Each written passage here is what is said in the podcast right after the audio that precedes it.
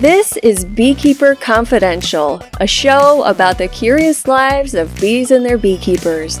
I'm your host, Mandy Shaw.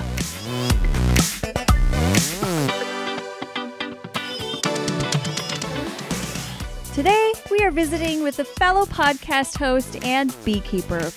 She promotes and shares tips for sustainable beekeeping practices from her apiary in North Carolina. She's gained an impressive audience in the short time that she's produced her show. We're a little excited to talk with each other, and we do get sort of carried away. Joining us via video call, please welcome Lee Diggs from Beekeeping at Five Apple Farm. Hi there, Mandy. Hello. you have such a unique engagement with your listeners. That's something that I totally admire about your podcast and you as a host. Well, that kind of has been a surprise to me because I was a big podcast listener, but I have never written or talked to a podcaster until I started my own. And now I like to write people and go, wow, that was a great show, or wow, I loved it. Because now I know when you get those letters or notes or text that it's really fun. It keeps you going. I haven't even thought about um, this part, but uh, I think beginners in particular have trouble finding good answers unless they happen to have a good mentor, which I keep telling people it is worth the effort. It's worth the pain in the butt to go find them and drive to their house and put up with whatever idiosyncrasies they have. Because what I found was, you know, I read everything. I'm a, I'm real OCD that way, so I read everything. Um, it was kind of pre YouTube, so I didn't watch so many YouTube things. And then I would go over to a beekeeper who was a pro, who'd been in it for years, and I would watch them work through a hive and go, oh my God, that's how you do that thing. That's how you make that so easy. That's how you smoothly set that down without crushing bees. That's how you move the, you know, and, and it's, it's just you catapult yourself. And so that I really encourage people to do that. But um, what I find is there's just a ton of people who have not found that yet. And they want somebody that they feel like is reliable to ask questions to and um, i don't mind that i mean i tell them up front very clearly there's a ton of stuff i cannot answer for you in your uh, particular place especially out west you know because it's it's so different or way down south you know anything radically different from um, kind of the mid-atlantic but it's i think they reach out just to have an answer that they feel like this is fairly reliable um, mm-hmm. because for some reason that seems very difficult for people to get I'm finding more and more that I don't want to be involved in Facebook groups for beekeeping or online forums for beekeeping because of the arguing. And there is a lot of misinformation and I, I think maybe that's what people find so attractive about podcasts because it's it's not just something that you can quickly pass along or or you know somebody's taken the time to sit down and talk about a subject with somebody who has experience in that I agree with you. The Facebook, I try really hard. I try, there are several of them, and I will let them go nameless. Uh, that I have really tried to stay um, present in, if not terribly engaged, just because, on one hand, I've made some really cool acquaintances on there people that i look forward to seeing what they're doing with their bees or that have you know people that build cool things and you get to see how it works so on one hand that's really nice but i say that from a place of pretty much being able to weed out what is just stupid, you know, because after you've done it a while, you know with your own eyes that like totally isn't going to work, or that's total wrong answer, or that's not what the person was asking. But my heart goes out to people and I I recommend that people don't go on there as if they're new because I don't know. It just to me, it's um. Uh, there's a lot of no win information. A lot of it's incorrect, yeah. and a lot of it would be correct if you lived in Florida and it was June, but given that you live in Michigan and it's September is totally incorrect. You know, so that it drives me crazy. And you know that on a personal level, and that's this is funny since I give advice all the time on the podcast about bees, but but I guess my premise is if if a person's tuning in, they want to hear thoughts about bees. But I'm amazed on Facebook that that people don't just go ballistic and just block everybody because they'll just make a comment like um, someone that I enjoy talking to who's a very experienced um, beekeeper. I can't remember what the question was, but she asked a question, a very specific question on a group, hoping to to find some information about. I believe it was about like a, a queen breeder, the name of a queen breeder in a certain region. You know, almost instantly, 22 people wrote back and go, "You should only get local queens." you know, or or they had, "You should let your bees requeen," and it's it was kind of comical because this person knows all that and the people don't answer the question that she wanted which was does anybody know the name or has anybody had it so yeah facebook groups man yeah there's mm. a lot of assumptions and then I, I've found sometimes I will just post something, not asking a question, not asking for advice, but I get flooded with that that same thing. Well, you should be doing this. Oh, you can't do that. It's like that's not why I posted this. I just posted this to share what I'm doing. right, right, right. Like this is my dog. Yeah, that's it. That's yeah. it. You know? Don't tell me what flea treatment to use on her. Okay. exactly. Yeah, but um, but at the same time, you know that has been the place that I've found um, so many listeners for the podcast because I, I found pretty immediately that beekeepers don't instantly think of podcasts, you, know, to, as a place for right. information. There aren't a whole lot of beekeeping podcasts. No, there's like I'd say probably five that are active, maybe five. Well, maybe five, eight. Um, I love Beekeeper's Corner, but mm-hmm. he's not. I, he's not been doing much. Yeah. This I think he's busy, and then um, uh, and then I love when I found yours, and then Beekeeping Today. Uh-huh. I, I enjoy it sometimes. Of course, it's you know, uh, I don't know. It's kind of got a little bit of a less personal feel, maybe than like yeah. your podcast. Yeah, but. it was really important to me to make people feel like they were part of the discussion, or you know, they're with me. And that's mm-hmm. one of the reasons why I don't send out a list of questions to my guests beforehand.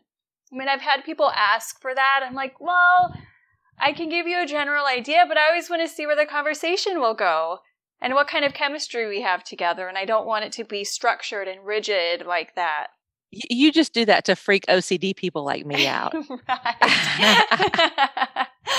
and just but so no, everyone really. knows, I did not send Lee any questions ahead of time.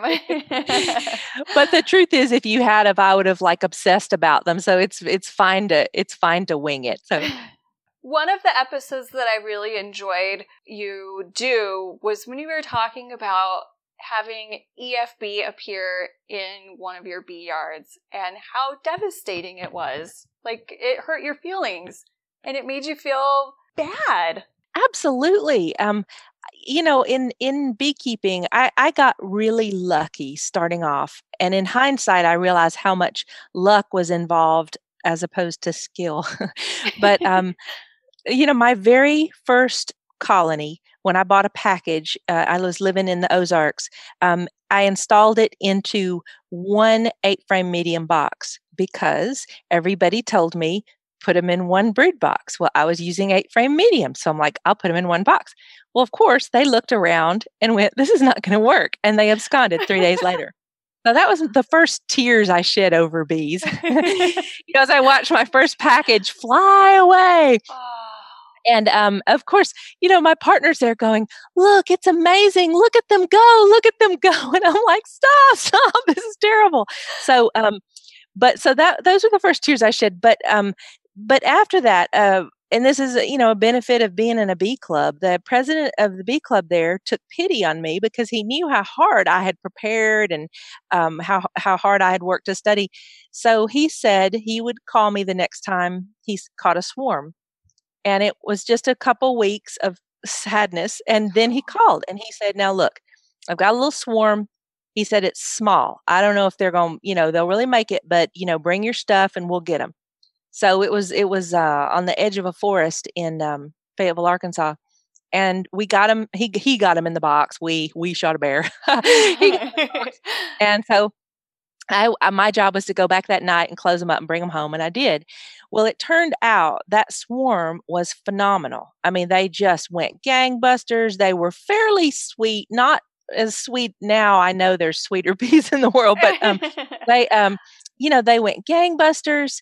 Um, so I was like, okay, I'm a, I'm back in business. And that same first year, I'm like, oh, but you know, I can't go into winter with just one. So I bought a nucleus from a guy there who sold nucleus colonies. And so the first winter, they died, and my little swarm was just going strong. And so the first, I guess, because you know, with a background um, from childhood, I've loved to propagate things. Like when I was a little kid, you know, I had a guinea pig. Well, the first thing I wanted to do is have more guinea pigs. and I had a very tolerant grandmother. And then, you know, I got obsessed with, wow, I think I could raise and breed smaller guinea pigs. So I was doing selective breeding, you know, oh at, at age 10, you know, I, right. I was, so I was fascinated by by all that, and um, you know, if when I had chickens, the first thing I wanted to do is raise more chickens, and you know, can I get a better chicken? You know, that's just uh, how it is. So, luckily, luckily, so the first um, spring that my little swarm came through, uh, the first thing I wanted to do was learn to split. And so I did all these, I, you know, read and read and studied and read and talked to my mentor again on, you know, on the phone and thought I had it down. I did splits and it was a disaster because I it was probably a bad weather thing, but like Mm-hmm. none of them took, you know, so I had to recombine and start all over again. Oh. Um, but but you know, I got that it it started happening, and that was the key. I mean, once I got to where I could make more bees, then it it was rolling because um, you know, then if you you know accidentally make yourself 10 new hives and you don't have that much equipment then you pick the best ones you know and you combine the others and so what happened accidentally was I started off with really great stock and then I started instantly making more bees. So, you know, the first winter, um, if I, I can't remember what what my losses were, I didn't have bad losses at all for years. And That's so lucky. Right. It's like you think maybe you're doing something special and right. And of course, then life and bees, they humble you, you know, they humble you really quick. And it's like, oh my gosh, I, I did everything that I've been doing, but yet only half my bees survived, you know. And so the, the key, I think, to uh, my beekeeping was learning early and quick to raise more bees um, just because I wanted to. But it turns out that, in my opinion, that's the key. Then then once you get humbled you go back to the drawing board and well luckily i did because i think a lot of people give up and um, that's what the you know is so sad but i went back to the drawing board i'm like okay you know what's working what's not? How can i insure myself against if i have another uh, bad winter? And um, just doing it over and over and so then you know i had another stretch of luck and it was just going great again you know and and then efb showed up in my yard and i was just stunned because it's like i live in the middle of nowhere it's um you know i am so lucky that i don't have any beekeepers uh, in flight range and so i was just stunned at where this could have of course now i know you know it's just out there in the environment but um but i was interestingly you know there was one line of bees and because um, you know I, I've, I know exactly every hive i know what their lineage is um, even though you know they've crossed but i was able to see that there was one line of bees that i loved um, and they were some some basically some old you know appalachian line of bees that had been here a long time and someone had given me some um, they showed signs of the efb and you know they're and and of course a friend of mine who's more experienced went oh man you know it's going to you're probably going to have it uh, in a it, uh, she he prepared me to see it in a bunch of my hives and i was just in horror Wow. um and then it didn't you know it, it stayed in the um i mean it, it stayed in the two hives that that i saw it in um and i, I went through all of the the kind of european method um, because um, I did not want to use antibiotics. And I'd also read enough about the EFB that wasn't, a lot of times it just covered up the illness rather than got rid of it. So I, at the time I was um, certified naturally grown and you can't use um, antibiotics and retain that certification. So it, that was a real learning experience. And, you know, it just, bees just, if you get any cockiness going, they'll let you go with it for a while and then they just cut you down to size. They do. they totally do. yeah. Um, but, um, but, you know, I, on the upside of that, it gave me a whole new um, experience on I, I mean, and it was the first time I had ever been kind of, you know, scared of a frame of comb in the sense of in the past, I'd been sort of very liberal about oh let's put this comb over here and this comb over here and balance you know equalizing uh, you know size and all this kind of stuff and that really it was like whoa you know i mean i marked every frame um, anything that had brood in it i just threw it away um, and uh, shook out all the bees onto fresh comb that I was hoping, you know, hope this is clean comb. And um, so it it was a good reminder about infection control. And I, I, of course, I did that bad thing where you have you know multiple variables so i don't know if it was a combination but i i requeened with a line of bees that were supposedly very disease resistant and it turns out that I believe they they were, and um, and I got rid of all the brood combs and started them out. I fed them, which was the um, suggestion that my inspector, the first suggestion that he had given me was to to feed them. And so, knock on wood, those two colonies they went into winter strong, and they're still kicking. So every warm day. So I, I hope they're past it. You know. I, How frightening, though. Yeah. One thing, like when I did talk uh, to the, the local, we have a great inspector and um, he has started a new podcast. I don't know if you have heard it. It's called The Well Managed Hive. Yes, you, uh, I heard about it through you actually. And so I've subscribed. I have to say though, I love podcasting, but I'm terrible at listening to podcasts. Oh. I, I have like, I don't know, maybe half an hour a day where I can just sit and listen to something without getting interrupted. yeah. Yeah. Uh, mine is always driving time. You know, I have a 30 minute drive to work. And so that's almost perfect for either a whole podcast or half a podcast. and um and then the other thing, I mean my I, what little house cleaning I'm a really terrible house cleaner. But what I do, it it takes place to podcast. That's like my favorite thing is to, uh, you know, after a, a, a dinner or something, to um, after everybody leaves, to just put on my headphones, listen to a podcast, and clean up the kitchen. That's to me, that's how I get my listening done. I tried listening to a podcast once during beekeeping and it was really stressful. Yeah. So, oh, yeah. I could put on something relaxing to listen to while I'm doing my work here today and it was not good. I've just like realized when I'm doing my bee work, I just need to be focused on what they're saying and not what the radio is saying. I totally agree. I can't even listen to music out there because it just it's just enough of a distraction um that it, you know it, it's just different. I have to turn it off. I've tried a few times just for fun to listen to music but um i i, I need to be paying attention and um what i find i mean that's been the greatest blessing about getting some experience and so i'm 10 years in which I feel like is at the um, intermediate beginner stage. it's, it's like the first five years is beginner, beginner. Yeah. And then you're, you know, then you're into uh, um, intermediate beginner. So the, the, uh, probably for the next, you know, from years five to 15, that's intermediate beginner. um, but but I would I, I found the greatest gift of having some experience is you know opening a hive, pulling out a frame, and just instantly having a feeling either man look at they're rocking. Look at that brood pattern you know look at that population or just have that instantly something's not right here and then you have to start figuring out what it is but that has been the both the hardest thing to convey and i and i don't know when it happened.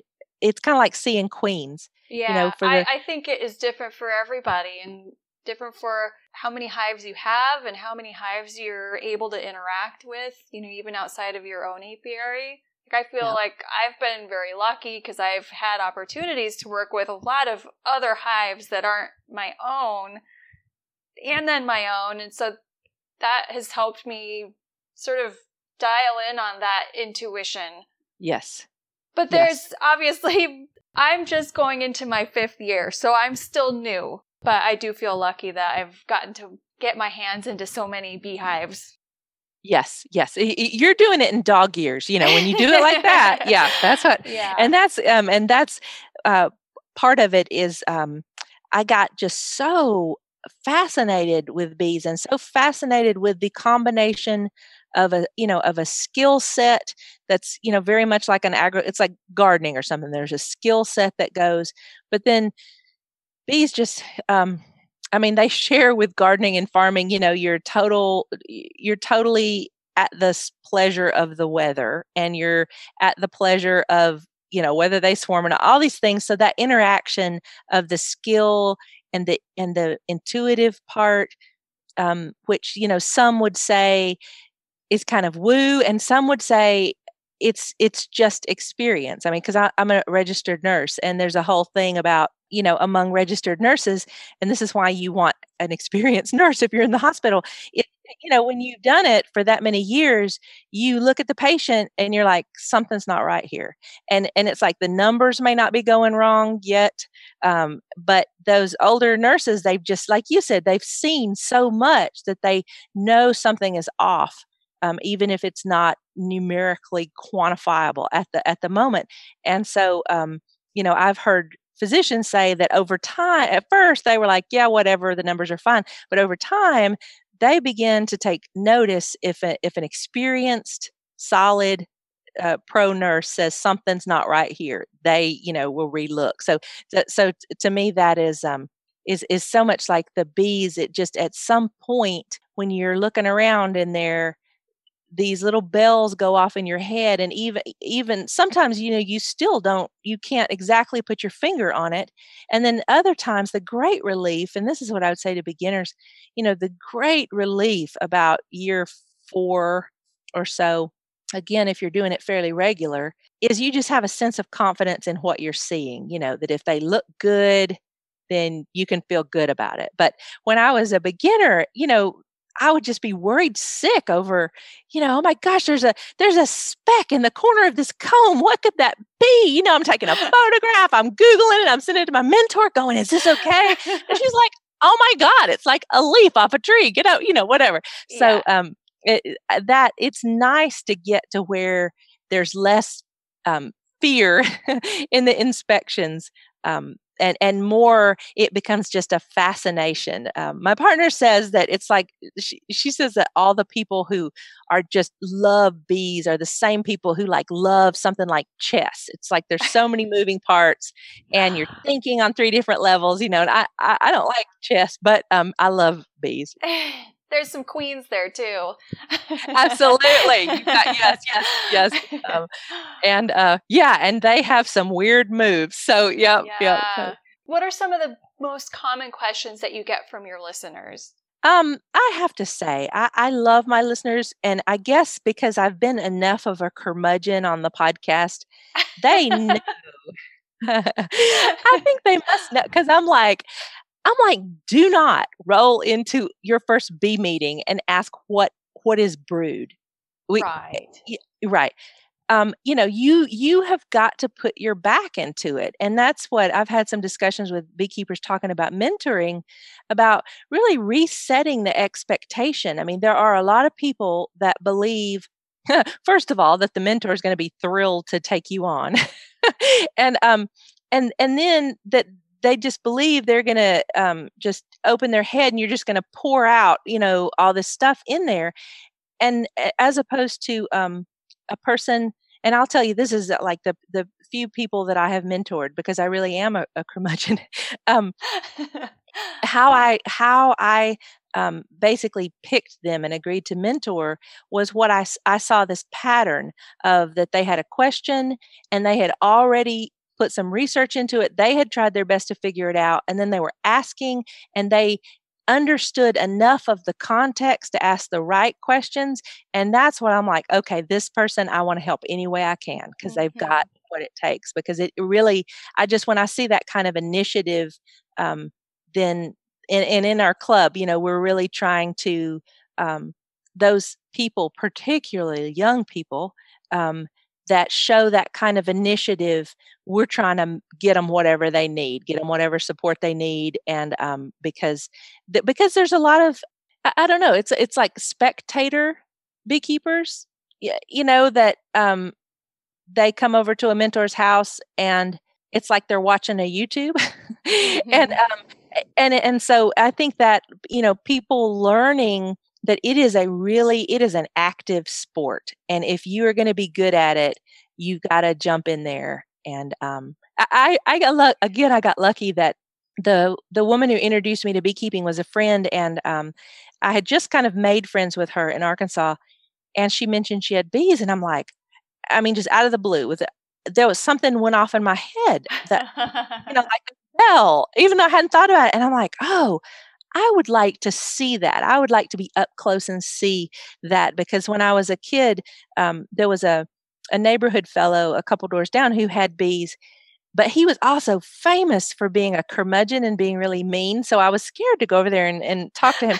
Uh, Mr. Lovell. Uh, but Mr. So, Lovell, if you're listening, that's right. Yeah, yeah. Well, he was like a thousand year old in the '70s, right? So, but um, but I, you know, but that was the only um, exposure really to beekeeping that I can recall. And um, and then when my friend said it, everything was just like, oh, I, I want to see this, and I will never forget. She was doing spring checks, and she had only been in a few years, so she she had her mentor who um, was this kind of locally famous beekeeper that nobody could get to to mentor them. But he had taken a shine. She was just the right kind of Ozarker, and he had taken shine to her. So there he was. So there was this kind of famous beekeeper, and my friend, and um, they were doing just spring first spring checks, and um, I just remember her popping that lid, and you know I'm kind of looking over. She had put me in a bee suit and everything, and um, the smell rose out of that, and I just remember thinking that is the smell of heaven. That is the best thing I have ever smelled in my life. And so uh, that from then on, it was like it was it was a done deal. but she um she's uh she has two young boys and she didn't have time to come over and hold my hand you know so she was very generous on the phone and then a few times like you know a few catastrophes that i had she would come over but as a as a mentor she had things she didn't touch my hives she said, okay, do this. Okay, look at that. What do you say? You know, she was completely hands off. She stood there with me, mm-hmm. but I had to do it all. And I remember I remember first being very disappointed about that. I was kind of like, well, what do you mean you're not going to show me how to do it? And she's like, no, do it and we'll talk through it. And so that was, um, you know, that was the first thing, but I, I'll, it was the smell that got me and it's been I've been obsessed ever since. And and then of course now, you know, since then I found out that um, what I was smelling, I mean, of course there's wax and nectar and all that, but um but the smell of propolis is like my personal catnip and uh I will just take little chunks of it and I will just have it on my desk at work and just pick it up and smell it sometimes, you know, uh to um so it is that's the most amazing smell in the world. I keep a jar of wax and freshly drawn comb, rendered wax, honey, crystallized honey, comb honey, and propolis and pollen. I get these little jars that I bring when I go and do educational tabling events. And I always have people smell them because, you know, it is such a sensory experience when you're working with bees. And the the propolis jar, people either love it or they're super offended. That's interesting. It. So it is like catnip. Yeah, yeah, yeah.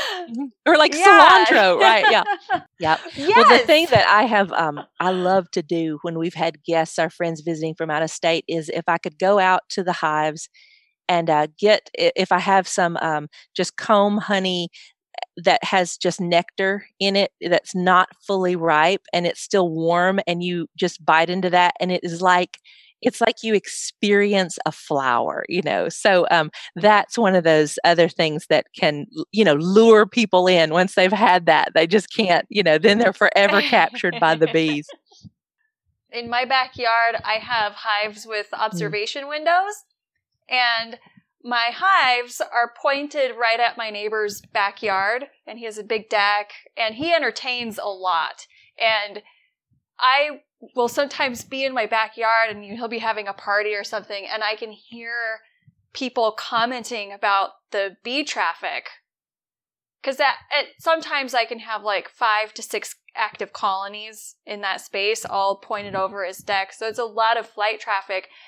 And he'll be like, hey Amanda, are you are you are you out there? Yeah, he's like, they have some questions and they'll come over. Oh, that's come into my hilarious. backyard and Uh-huh. we'll walk over and I'll open up the observation windows and they can look at the bees. So when they first come in, they're like, ooh, you know, this is really dangerous and like, how can you have these bees here? And they're going to sting everybody. But then they come in and they look at the bees through the window and then I talk to them a little bit and then they're like, wow, that's so cool. It's a total perspective It is. change. It is. And so that's one of the funnest things. And of course, you know, your spouse just kind of rolls their eyes where you're like, oh, we're going to talk about bees for the next, yeah, you know, right. Oh, again, right. I mean, you know, and you get that thing where you're driving up to dinner at somebody's house and it's like, can we please not talk about bees? And I'm like, okay, I won't. But I said, but you know, if I'm asked a question, I must respond, but I will not bring up bees.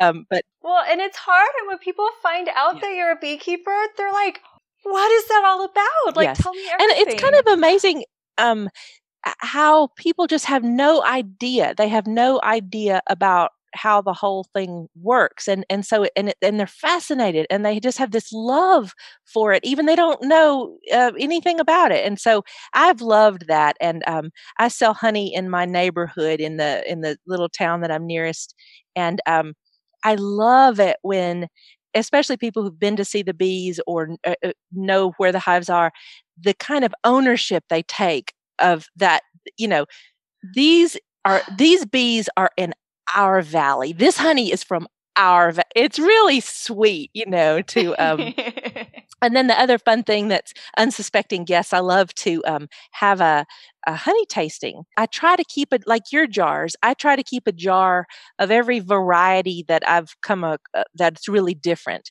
So like um, i don't know do y'all have basswood trees out there I am really terrible at plant and tree identification. Well, listen, if you ever had, I'm gonna try to. I don't have a lot of basswood Eh, for whatever reason. My valley does not have a lot of basswood, and um, one of my mentors is like, "Yes, you do. You just don't know it's there." And I'm like, "I would taste it. I would taste it because it, it actually tastes minty. The honey tastes minty."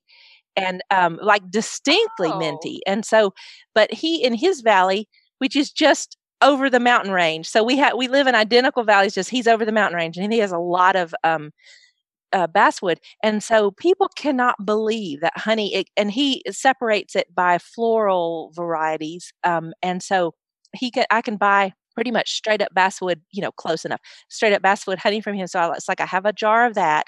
It crystallizes really quick. So and then um, I'll have a jar of uh, my summer honey, which we have a lot of sourwood in our area, which is really uh, delicious. And then there have been a few years. This year, unfortunately, wasn't 2019 was not one of them. But usually in the spring, my biggest uh, crop of honey comes off of tulip poplar trees. And I don't know if you've ever seen the tulip poplar flower. They're those they're light green and they're then they're orange in the middle and they have these little yellow. they- They're just light and beautiful. But the honey they produce is very very dark and and pungent and fabulous. And some people say Huh. kind of molassesy, but I say no, that is not molasses flavor. So, but that's one of my favorite honeys. And um, for some reason this year we didn't have that. But so I try to line up these different kinds of honeys, and that's a great, I think, educational thing because people will be blown away. They'll be like, "Oh my god, I had no idea that honey could taste, di-, you know, because they've eaten store honey, right? And what does that taste like? I don't know what that is. Yeah, it's all the same and it's super sweet and it just doesn't I have. know, like at the hospital It just doesn't cafeteria, they have have these little character. packets, like ketchup packets of honey. And so I was like, I wonder what kind of, you know, I tasted it. I'm like, that doesn't even taste, that doesn't resemble any honey that I have ever tasted out of an actual hive. I don't know what it is. So, but yeah, so staging the honey testings. And so my friend, a young friend of mine who is, um, who's just starting a, a queen rearing company in our, in our area. I'm so excited about that. Um, so you'll be interviewing her soon. But um, she went to Michelle. She went to Colombia recently. She has family there, and she brought back these tiny little jars of Colombian honey. And again, like w- really floral, just very heady floral um, taste. And then there was a creamed honey that was unlike any creamed honey I've ever had. It was as smooth as butter. It was so smooth. And she said that the lady who sold it uh, gra- would grind the seed crystals. So now I'm all fascinated and you know, how would you do that? I just made some creamed honey and I I have these jars from my last year's harvest and they all crystallize really nicely and I just I put it in my KitchenAid mixer with the paddle attachment and I mixed it on medium and I kept stopping it to like scrape the bowl and scrape the bottom and scrape the paddle to make sure there were no larger crystals that were getting stuck in it. And I had it in the mixer for probably 20, 25 minutes. And um, here, I have a little bit here I can show you. I'm happy with it, and I'm testing it as a seed for another jar of honey. But I don't know. Oh, it's beautiful. It came out wow. a really pretty color.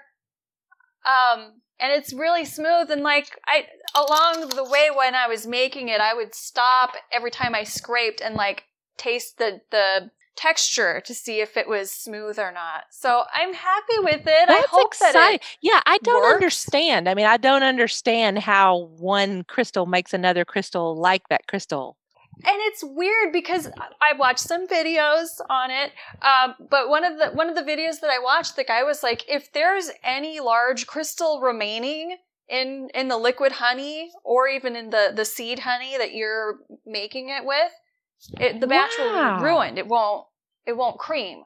It's. I don't understand why, but he's like, you just have to make sure you don't have any large crystals. Otherwise, that's what will it, it will crystallize like that rather than. Wow. So you're taking cri- honey that's already crystallized, grinding it down, and then giving it some seed honey, and then in theory it turns in. And then using wow. using it as a seed in some liquid honey and you're supposed to heat the liquid honey to make sure that okay. there are no like crystals forming in it at all.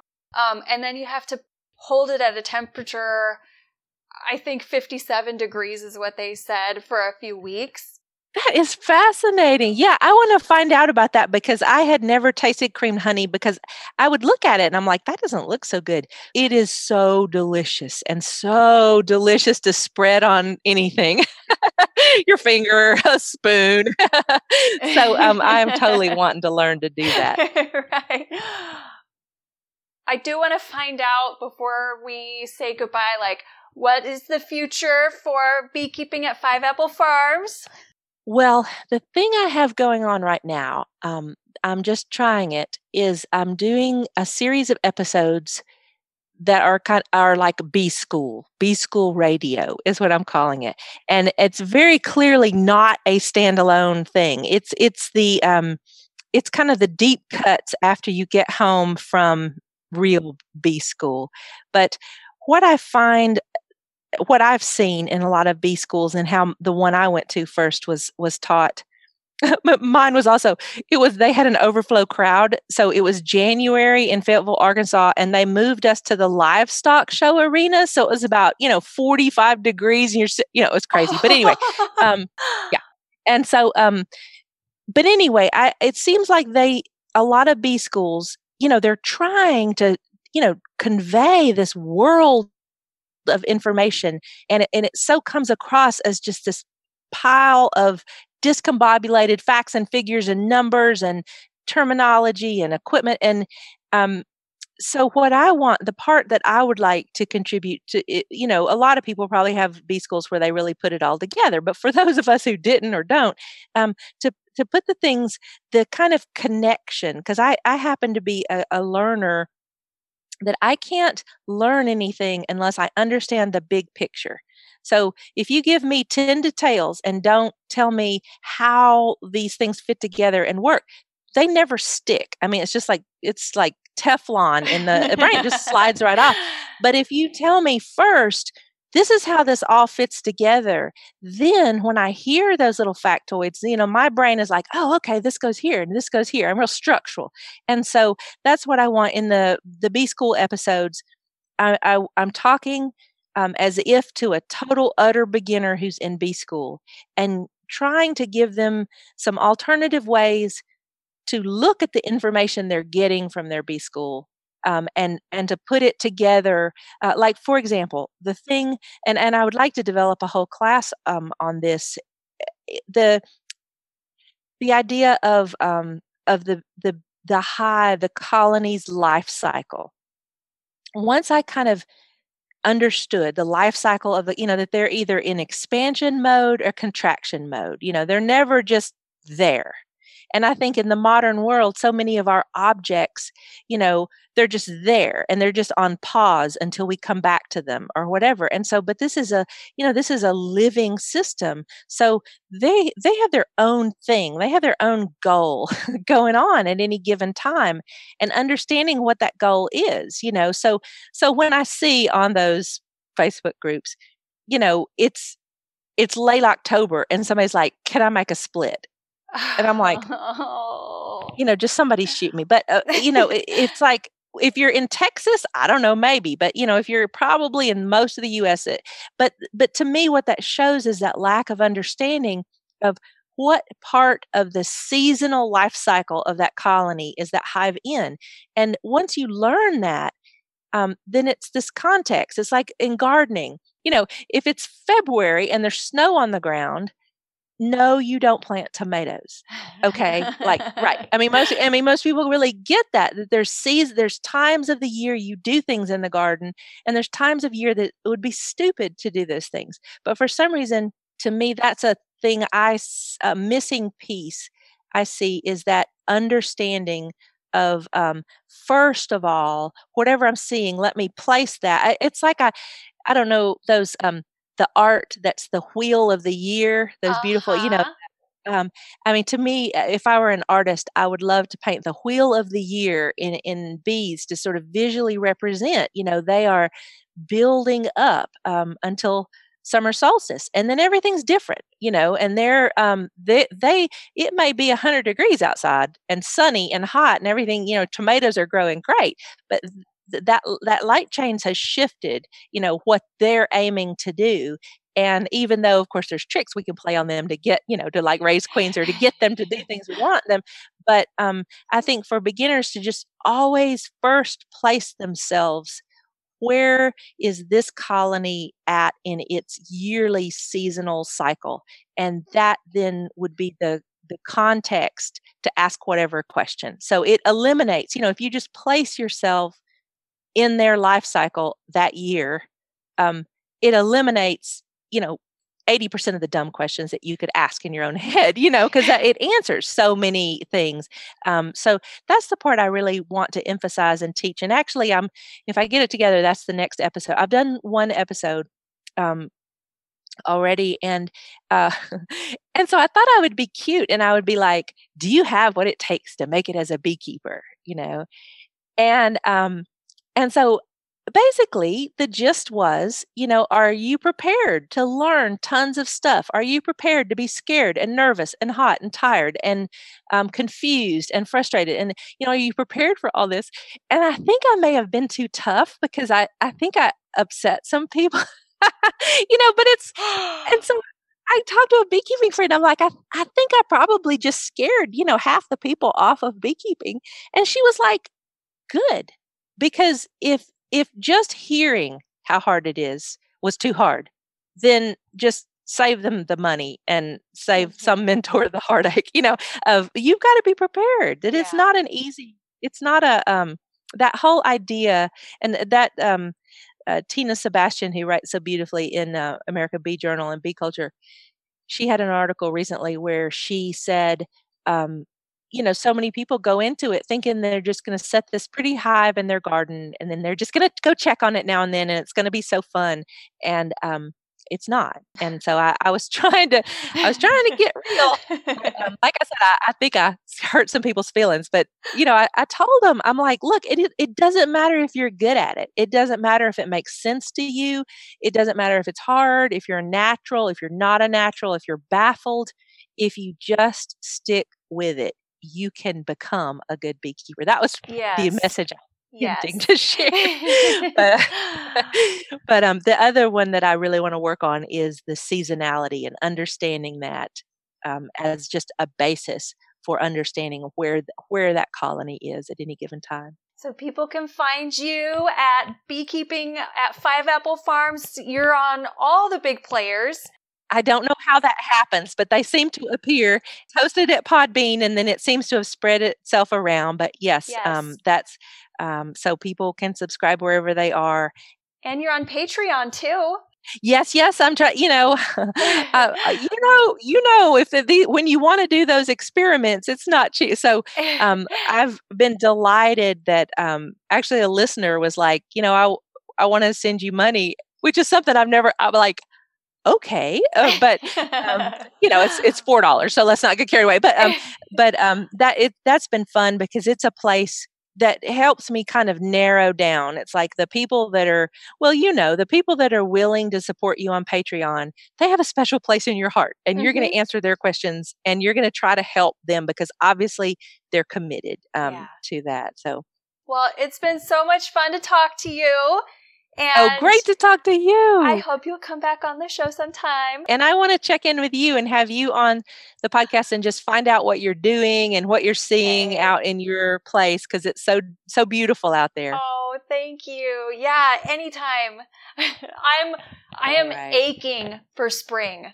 Oh, me too. Me too. And it's we've had these kind of like a couple of like, you know, faux spring days. And I just walk around oh don't believe it don't believe it right just stay stay stay tough you can make yeah, it so yeah. but i have to tell you mandy if you don't have an observation hive in your house um, i don't. oh, oh my gosh i have one it's right over there and um oh my gosh i just i was taking pictures and sending them to a bee friend today going oh my gosh it's the middle of winter and in my observation hive queen stubby it's a long story so queen stubby has made her first brood nest. She's probably ahead of everybody outside. Wow. Yeah, but she, yeah. And so there's two frames. There's, you know, it's vertical, so there's one frame above the other. Well, the lower frame is very dark wax. It's an old frame, and the upper frame is uh, was a, a honey frame, so it's very bright white wax. Well, so the capped brood on that older frame, the cappings are like a dark tan, and the capped brood on the upper frame are just bright you know, creamy white. So I took a picture of him and I'm like, I have, ne- it's like every observation in the observation hive creates a whole new set of questions. Like, so, you know, does that mean that for the capping, I had never thought, where does cappings wax come from in the winter? And I mean, I still don't know, but it, what it looks like is it looks like they're repurposing some wax off that frame. I mean, it doesn't appear to be any missing, but it's like, why would that be? Why would the color be radically different in the same patch yeah. of brood yeah. spread over two frames? So I love it. And um, it has been the best thing for winter beekeeper stress I have ever um, highly recommend. So I'll send you pictures. I've been having the the anxiety dream. Like I had the one where all my bees were dead. Oh no. and then my career was over because of it. And then I had a new one where I got stung like on the ankle or something and I could see anaphylaxis running up my body. Oh my god. Oh, that is hard. I know. That is terrifying. I have a good friend who after years of never having a problem you know, she got stung and had and had to be helicoptered to the big hospital. And and oh but God. this is a determined person. So she after all that, she went and took the series of allergy injections. Yeah. And and then she was beekeeping and like the full out. I mean, head to toe. You know, she was covered. But um, she got stung um, and she wasn't even in the bees it was like a bizarre thing and she didn't react and so she's you know hopeful i mean she doesn't take any chances but that's dedicated when you've been on the helicopter and you still are like i know but that's a terrifying there, has been a couple of times when when i was just in a t-shirt something and took you know several mini stings all of a sudden and of course i'm like okay am i breathing is are, is my airway constricted? Do i feel you know I just yeah. that kind of thing you ask out in the middle of the field like am i breathing normally? Do i feel clammy right. I always get that anxiety response, and I have Benadryl and EpiPens with me always. Smart. Just in case. But like one time I got stung on the hand twice and I had a rash up by my shoulder. And I was oh, like, no. Oh, God, no. And I took a Benadryl and then it went away. And then. Yeah, I know. That was my last stinging incident of 2019. So now I'm like, oh, I gotta get stung. I gotta make sure it's okay. Like exactly. Yeah, I know. I, I, I, in the season, I really like to get stung a couple times a month. I mean, it's based in no fact whatsoever, but it just psychologically, I feel like if I just get stung, not a ton, but regularly, that I'll be okay. It's a so yeah. I like to get those. Um, get those and and I, I i feel i usually get stung on my left hand because i have my hive tool in my right hand and so I swear there's no arthritis in this hand, but yet this hand is creaky. So I need to start wearing, you know, to try to reverse it and get because I just don't have the guts to pick up a bee and sting myself. Yeah. I just can't yeah. do it, you know. So, but um, yeah. So, oh, I could talk to you forever, Mandy. It's so fun. I know. Well, thank you, Lee. Thank, Thank you. So you. I love your podcast. I watch. I, you know, if I'm starting to drive while I'm still got the wireless, I look. I'm like, has Mandy uploaded what? You know, so that I can listen. So Every keep up the great weeks. work. Every two All right. weeks. I love it. All right. Thanks. All right. I'll talk with you soon. Okay. Bye-bye. Bye. You can find Lee's podcast, Beekeeping at Five Apple Farm, on all the major players, plus on Facebook and Patreon at Lee at Five Apple Farm. If you've been enjoying the show, consider liking and sharing us on social media, or even leaving us a review on iTunes. If you want to go even further to support the work that we do here, consider becoming a patron like Andre Zoomsteg and Bo's Bees. I also want to thank listener Bo Graham for sharing some audio enhancement techniques with me. Sorry, Bo. I wore a lapel mic during today's interview and it was totally rubbing on my shirt. Until next time, may the buzz be with you. Beekeeper Confidential is a Waggleworks production and is written and produced by Mandy Shaw. They'll ask a question. Oh, I hear your dog bark. I was wondering when mine would start barking. Yes, there's somebody walking across the street. So everybody, stop the show. my, my dog sees movement outside. Right. Oh my god.